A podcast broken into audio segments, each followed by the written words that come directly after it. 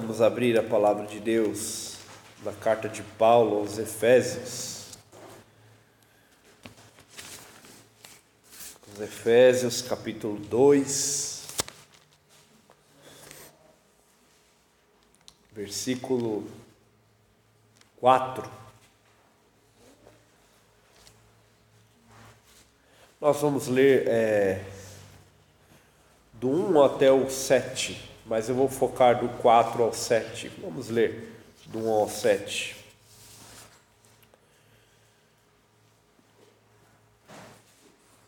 Diz-nos assim a palavra do nosso Deus, Efésios 2, do 1 ao 7.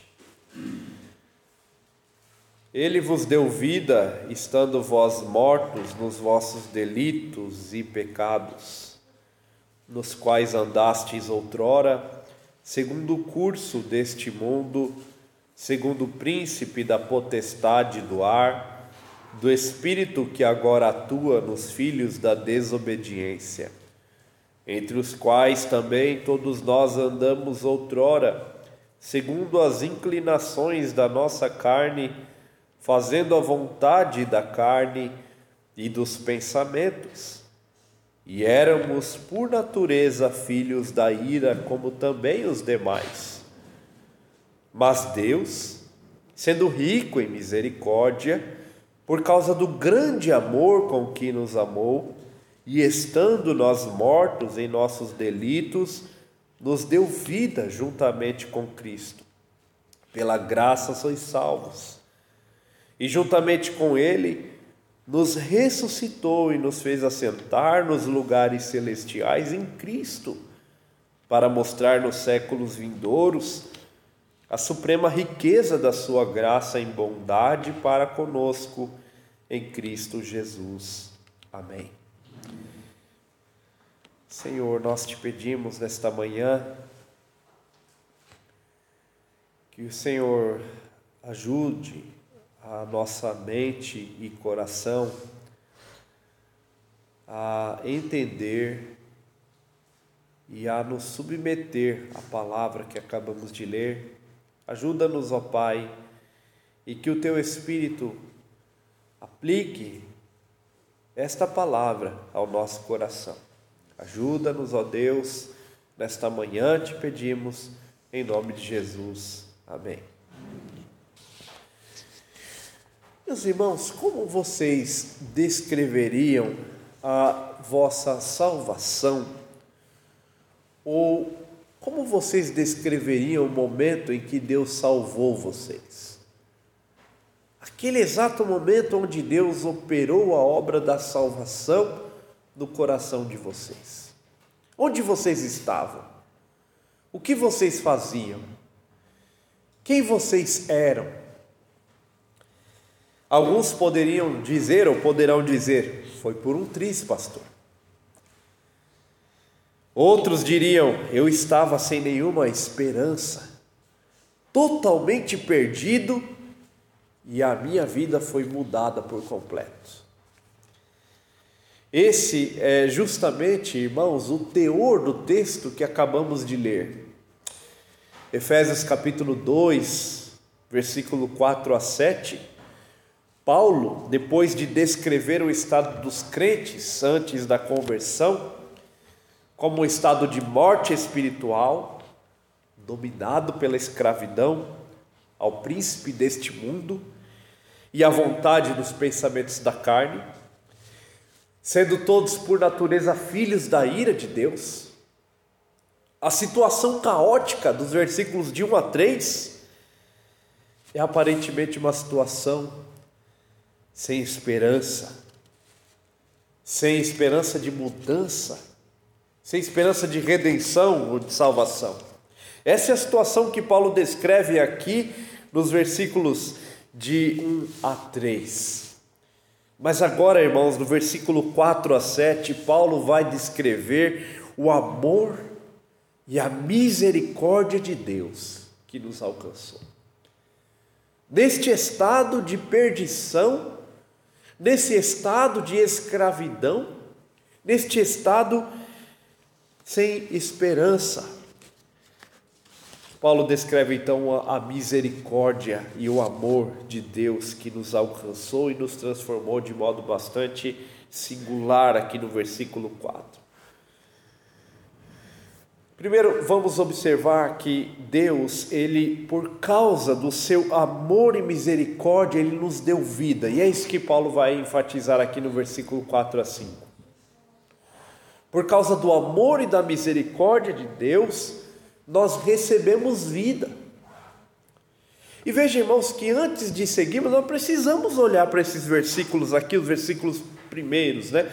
Os primeiros versículos onde Paulo, no versículo de 1 a 3, ele diz que estávamos mortos nos delitos e pecados. Quer dizer, nós estávamos mortos e tudo o que sabíamos fazer era pecar e quebrar a lei, quer fosse por natureza, porque éramos por natureza inclinados ao pecado, e isso nós fazíamos de modo bastante natural, por causa da nossa inclinação e natureza caída, nós quebrávamos a lei, nós desobedecíamos a lei. Embora por vezes achávamos justos, né? achávamos justos diante de Deus, o que nós fazemos é quebrar a lei do Senhor. Nós andávamos, o apóstolo Paulo diz que nós andávamos segundo o curso deste mundo, nós seguíamos o curso do mundo. Nós seguíamos o príncipe da potestade do ar, quer dizer, o espírito que atuava e que atua nos filhos da desobediência. Nós estávamos em um estado de escravidão. E no verso 3, Paulo diz que todos nós, inclusive ele mesmo, andávamos Outrora, segundo as inclinações da carne, nós estávamos inclinados à carne, quer dizer, não ao corpo, mas à natureza da carne, a natureza pecaminosa da carne. E fazíamos a vontade da carne, dos pensamentos, e éramos, por natureza, filhos da ira de Deus, por natureza, essa era a nossa natureza. Por causa de tudo que nós éramos e fazíamos, nós éramos por natureza também filhos da ira de Deus, não merecíamos nenhum favor divino. Tudo que Deus devia a nós era ira, por causa dos nossos pecados, por causa da inclinação da nossa carne, por causa da nossa rebelião contra Deus. Tudo que merecíamos era ira. Deus não merece, Deus não era devedor de nenhum favor a nós. Pelo contrário, tudo que podíamos merecer dele era a ira justa dele contra nós, consumindo-nos por completo. Era isso que Deus podia fazer a nosso favor ou contra nós, por conta dos nossos pecados e rebeliões. Mas agora, irmãos, no verso 4, Paulo, ele começa o verso como que trazendo uma luz. É como aquela luz que você, quando acorda pela manhã, abre a janela, aquela luz forte que bate nos seus olhos e você quase não consegue olhar fixamente para fora, porque a luz que entra é forte. E o que Paulo faz aqui no verso 4 é justamente como um abrir de janelas e mostrar a nós a grande misericórdia e o grande amor de Deus, que fez com que ele se movesse favoravelmente a nós. Veja no verso 4 como ele começa. E ele começa descrevendo a misericórdia de Deus, que com a qual Deus se voltou a nós por causa do seu grande amor. Veja no verso 4. Mas Deus, esse mas, essa conjunção adversativa que muda tudo. Vocês eram isso, vocês eram filhos da ira, vocês, vocês é, estavam mortos, andavam segundo o curso deste mundo, príncipe da potestade, vocês faziam a vontade da carne, mas Deus. E é isso que Paulo quer focar aqui. Deus sendo rico em misericórdia. Irmãos, essa palavra misericórdia, ela pode aqui ser explorada de modo bastante profundo. Porque essa expressão, mas Deus, ela vai apontar justamente para essa misericórdia divina que fez com que Deus se movesse a favor de homens ímpios, indignos, que quebravam a lei dele. Esse é o sentido da palavra misericórdia. É Deus vindo em direção de homens que, que quebram a lei dele ou que quebravam a lei dele, não para puni-los, não para castigá-los, embora fôssemos filhos da ira não. Ele vem com misericórdia. E esse ato de misericórdia, então descrito aqui, ele vai apontar para a ação divina em não retribuir a nós aquilo que merecíamos. Éramos filhos da ira e merecíamos a condenação, a condenação eterna, o inferno eterno. Ainda assim, Deus, por conta do seu amor e da sua misericórdia riquíssima, veja, Deus sendo rico, a riquíssima misericórdia dele, e o grande, veja como Paulo descreve o amor de Deus aqui, o grande amor de Deus com que nos amou. Ele vem e se move a favor de nós, ele não vem para nos punir. 1 João 4,10 diz que nisto consiste o amor, não em que nós tenhamos amado a Deus, mas em que Ele nos amou e enviou o Seu Filho como propiciação pelos nossos pecados. Deus, então, irmãos, ao invés de nos punir eternamente, Ele age com misericórdia e por causa do seu grande amor.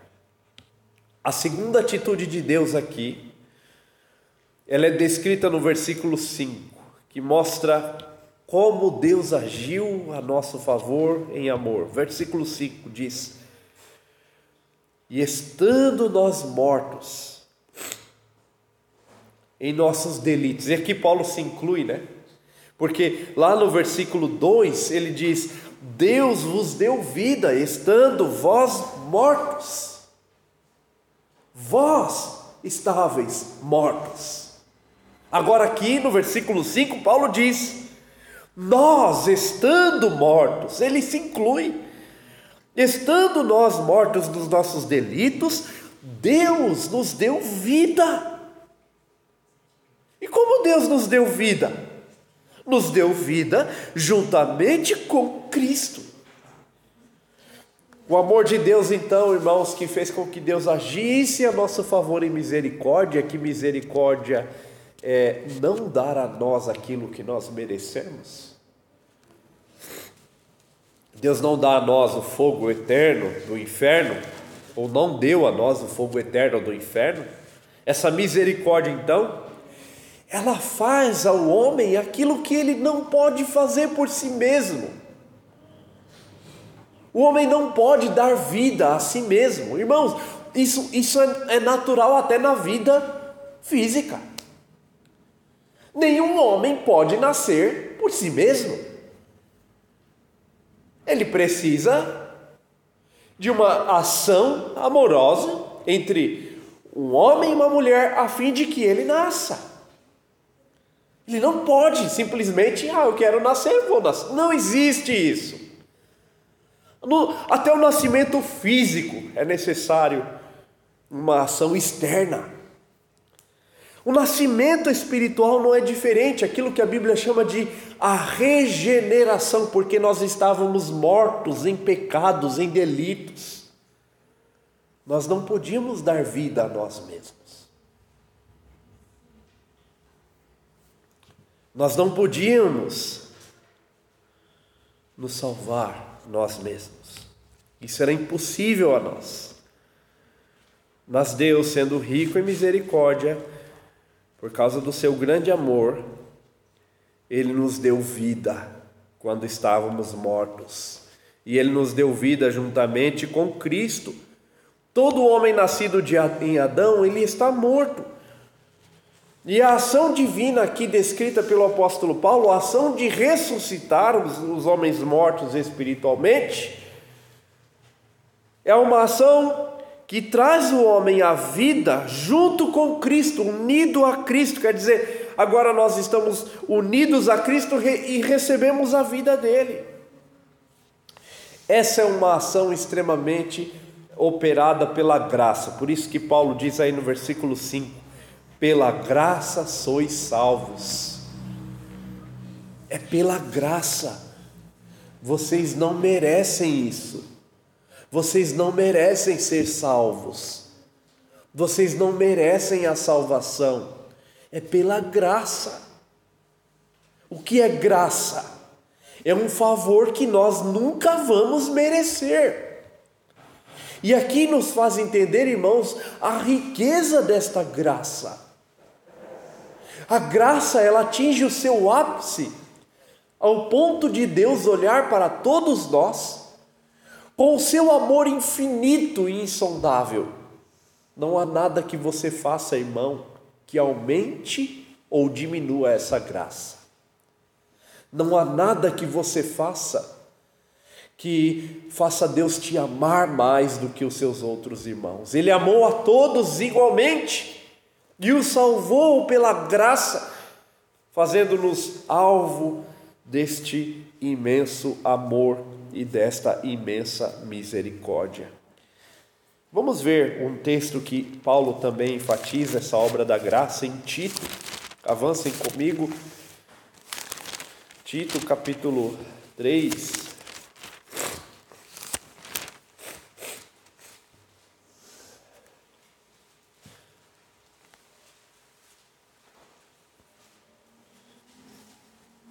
Tito, capítulo 3.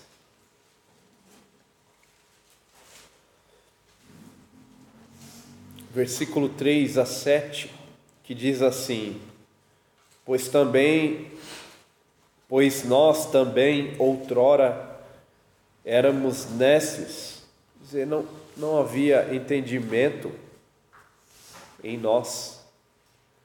Nós estávamos perdidos no nosso entendimento. Nós éramos desobedientes, desgarrados, escravos de toda sorte de paixões e prazeres, vivendo em malícia e inveja, odiosos e odiando-nos uns aos outros. Quando, porém, se manifestou a benignidade de Deus, o nosso Salvador, e o seu amor para com todos, não por obras de justiça praticadas por nós, mas segundo a sua misericórdia. Ele nos salvou mediante o lavar regenerador e renovador do Espírito Santo, e derramou, que ele derramou sobre nós ricamente por meio de Jesus Cristo, nosso Salvador, a fim de que, justificados por graça, nos tornemos seus herdeiros, segundo a esperança da vida eterna. Isso é graça. É Deus salvando homens pecadores, perdidos, incapazes de se salvarem, incapazes de serem salvos e, e regenerados porque estavam, estavam mortos. É Deus agindo em amor a favor desses homens perdidos. Por isso, irmãos, a salvação é pela graça. Ninguém pode ser salvo por obras. Quem explica o amor de Deus? Ninguém pode explicar porque Deus nos amou, porque Deus nos escolheu. Você era tão pecador quanto o seu vizinho. Você era tão perdido quanto o seu vizinho, porque todos nascem perdidos, caídos em pecado, mortos em pecado. Por melhor que você fosse, a, a, a seu ver, você era um perdido, alguém que carecia da graça e da misericórdia de Deus. Eu também era um perdido, eu também era alguém que carecia da graça e da misericórdia de Deus, mas Deus, em amor, olhou para nós e nos salvou, nos redimiu em Cristo Jesus, nos dando vida, fazendo desejar a Ele. E aqui, irmãos, nós precisamos entender uma coisa importante.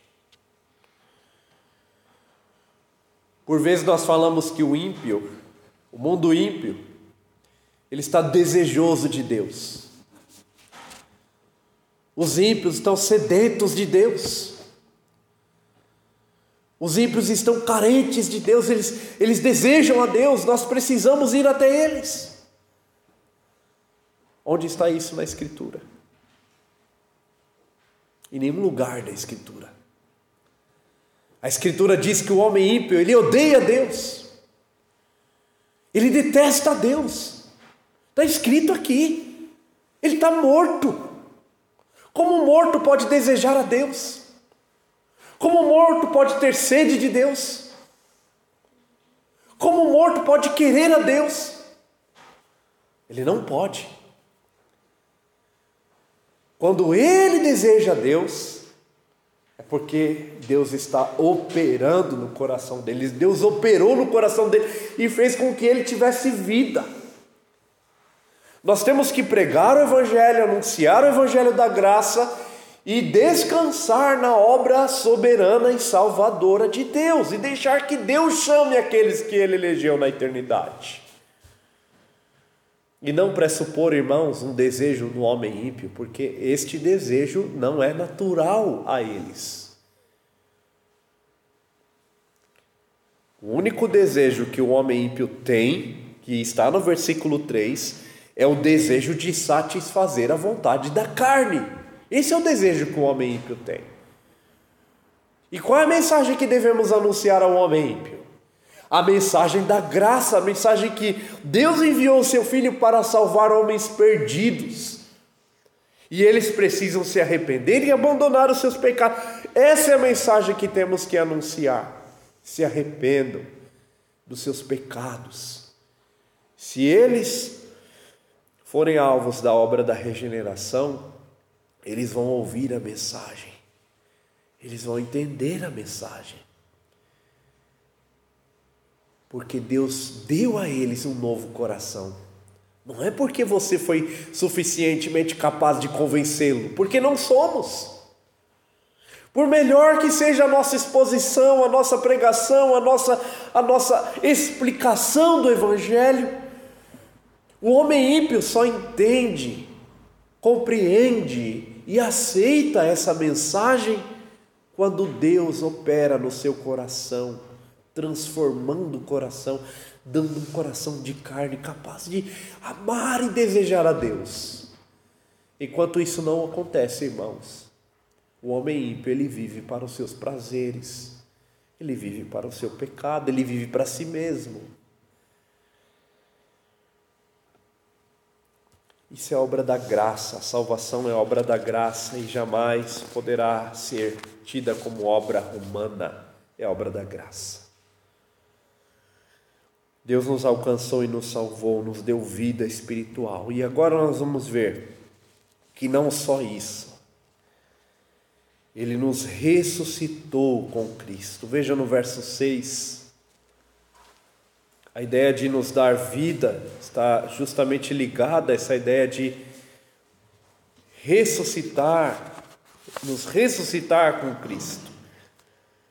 Versículo 6: E juntamente com Ele nos ressuscitou, quer dizer, com Jesus Cristo, Ele nos ressuscitou. Em Romanos 6, versículo 4, se você quiser abrir, Romanos 6, 4, o apóstolo Paulo diz: Nós fomos sepultados com Ele na sua na morte pelo batismo Dizer, o batismo prefigura isso. Para que, como Cristo foi ressuscitado dentre os mortos, pela glória do Pai, assim também andemos nós, em novidade de vida. Quer dizer, assim como Cristo ressuscitou, nós também fomos ressuscitados e devemos andar em novidade de vida. No versículo 2, Paulo diz, no versículo 1 e 2, Paulo diz: Permaneceremos no pecado para que a graça seja mais abundante? De modo algum, de modo nenhum. Como viveremos no pecado, nós os que para ele morremos? Na nova, na, na nova, é, no estado de, de vida do cristão, ele vive para Deus e agora ele é morto para o pecado. Antes ele não vivia para Deus, estava morto em pecado. Mas agora ele vive para Deus e está morto para o pecado. E aqui, irmãos, nós vemos que este estado de vida espiritual também é um estado de misericórdia, onde nós reinamos com Cristo, no versículo 6 e 7. Deus nos ressuscitou, e no versículo 6, Paulo diz ainda: e nos fez assentar nos lugares celestiais em Cristo Jesus. Veja, queridos, que Deus, ele não somente nos concede vida em Cristo. Ele também nos coloca em um estado de vitória, já na presente era com Cristo. Nós podemos dizer que porque Cristo venceu e ressuscitou, nós também já vencemos. E caso morramos, seremos ressuscitados. A primeira ressurreição ela já aconteceu em nossa vida, que é a ressurreição também descrita lá em Apocalipse Primeira ressurreição. Bem-aventurados que fazem parte da primeira ressurreição, que é justamente essa ressurreição descrita pelo apóstolo Paulo aqui, a ressurreição espiritual. Nós ressuscitamos e agora reinamos com Cristo, como diz lá em Apocalipse. Bem-aventurados que fazem primeira parte da primeira ressurreição viveram e reinaram com Cristo durante os mil anos. Quer dizer que Paulo está ensinando aqui que nós, quando Cristo ressuscitou, Ele nos, também nos deu vida espiritual, no dia em que nos salvou, e agora nós ressuscitamos espiritualmente e já reinamos com Cristo. Espiritualmente nós já reinamos com Cristo ainda que sejamos perseguidos e mortos, nós já somos vitoriosos porque o nosso Senhor venceu. E é isso que Paulo está descrevendo aqui. Antes vocês eram escravos, agora vocês reinam com Cristo. Antes vocês estavam escravizados pelo pecado, agora vocês são livres em Cristo e reinam com Ele. Vocês fazem parte dessa vitória. Vocês fazem parte desta vitória que o Senhor Jesus conquistou para nós. Nós não temos mais que nos submeter ao pecado, nós não precisamos mais viver é, entristecidos e abalados como se fôssemos é, derrotados. Não, nós não somos, nós somos vitoriosos em Cristo, libertos do pecado, comprados pelo sangue do nosso Redentor e com ele nós reinamos. É isso que Paulo ensina aqui. Juntamente com ele nos ressuscitou e nos fez assentar nos lugares celestiais em Cristo. Nós reinamos com Cristo. E a última parte do versículo, que é, está no versículo 7, Paulo nos ensina que Deus, por amor e misericórdia, nos deu vida e nos fez reinar com Cristo. E o objetivo está no versículo 7. Tudo isso que Deus fez, nos deu vida, nos fez reinar com Cristo, nós que antes estávamos mortos. Tudo isso ele fez, no versículo 7 diz, para mostrar nos séculos vindouros a suprema riqueza da sua graça. Veja, veja no versículo 7. Para mostrar nos séculos vindouros a suprema riqueza da sua graça, em bondade para conosco em Cristo Jesus. Uma prática comum, irmãos, no mundo pagão antigo era dedicar aos seus deuses estátuas e troféus conquistados em batalha. Era comum os povos pagãos, quando venciam um outro povo, pegar os deuses desses povos e levar os deuses desses povos e colocar esses deuses no, no templo do seu Deus, como sinal de vitória. Os povos pagãos faziam isso. Por isso, os filisteus, quando tiveram acesso à arca da aliança, eles levaram a arca e levaram a arca ao templo do deus Dagon. Eles faziam isso. Desta forma, eles, é, eles demonstravam que o, que o Deus deles tinha uma certa superioridade sobre o Deus das outras nações, e todos aqueles objetos eram como troféus diante do Deus deles.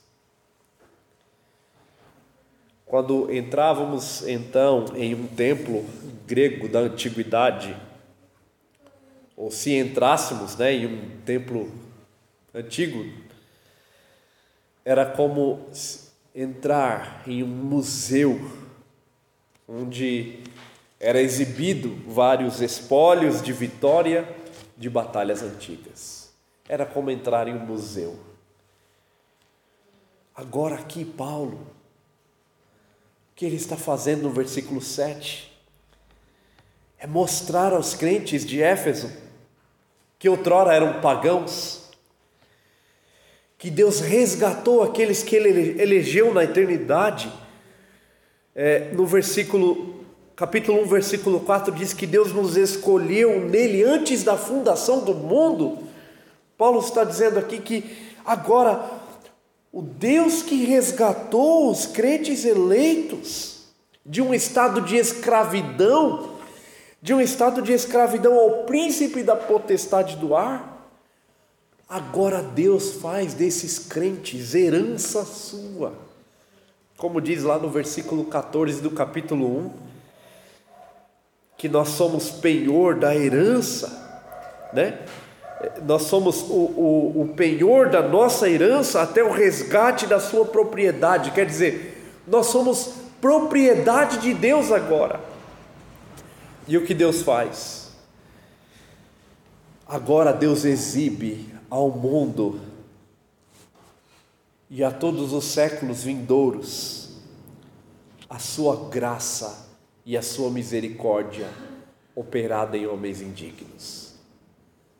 De tal forma que você e eu somos como troféus da graça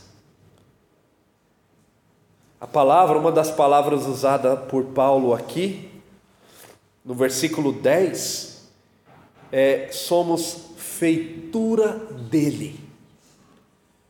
A ideia de feitura aqui na língua grega é poema. Somos o poema de Deus. Aqui no versículo 7, nós somos como o troféu de Deus, o troféu da graça. Agora, Deus, Ele nos compra com o sangue do Seu Filho, nos transforma, nos regenera e expõe ao mundo a nossa vida como obra da graça e da misericórdia dele. E o mundo então pode ver o quanto Deus é misericordioso em salvar homens indignos. Isso que Paulo está dizendo aqui no versículo 7, para mostrar, para revelar aos séculos vindouros o que? Por que, que Deus faz isso? Por quê? Porque Ele quer mostrar aos séculos vindouros a suprema riqueza da Sua graça em bondade para conosco. Deus ele exalta a sua graça, ele exalta a sua bondade, ele exalta a sua misericórdia em salvar homens indignos. É isso que ele está fazendo aqui no, no, no texto que acabamos de ler. Ele está se exaltando, se glorificando ao salvar homens indignos e pecadores por meio da morte de seu filho Jesus. Não há nada, irmãos, em nós ou não ou não houve nada em nós que fizesse Deus favorável. Não havia nada em vocês que atraísse a bondade e a misericórdia de Deus. Não havia. Tudo que havia em você era o pecado que fazia com que a ira de Deus ardesse contra você. Mas olha quanta bondade. Olha quanta misericórdia. Por isso, Paulo diz: tudo isso Deus fez, no verso 7, para mostrar nos séculos vindouros a suprema riqueza da Sua graça, manifestada como em bondade para conosco e qual foi o meio pelo qual Deus manifestou essa, essa graça rica por meio da sua bondade? Qual foi o meio? O meio foi Jesus Cristo, nosso Senhor. Nós só podemos ser salvos por causa de Jesus. É pela graça por causa de Jesus. Não podemos ser salvos por nossas próprias obras, não podemos ser salvos por praticar alguma espécie de, de obra religiosa, nós somos salvos pela graça, pela misericórdia que nos alcançou quando Jesus verteu o seu sangue lá na cruz do Calvário para nos salvar, para nos redimir, para nos transformar. Por isso, irmãos, o texto de hoje ele deve nos levar a essa reflexão profunda desta graça que nos alcançou ela deve te levar a um viver grato e santo diante de Deus. Você era indigno e Deus te salvou. Você era indigno e Deus te resgatou. E algumas perguntas devemos fazer a nós mesmos: será que o mundo enxerga a obra da graça operada em mim? Será que eu manifesto ao mundo essa obra da graça operada em mim? Será que o mundo pode ver esta obra da graça operada em mim? De modo claro, de modo vívido? Será que o mundo olha para você e diz: Como Deus te transformou?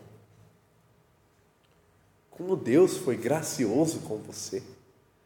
Ainda que ele não se curve a este Deus, ele precisa reconhecer, o mundo precisa reconhecer que a obra da salvação transformou homens indignos, pecadores, miseráveis, murmuradores, impuros, em pessoas salvas, alvos da graça, alvos da misericórdia.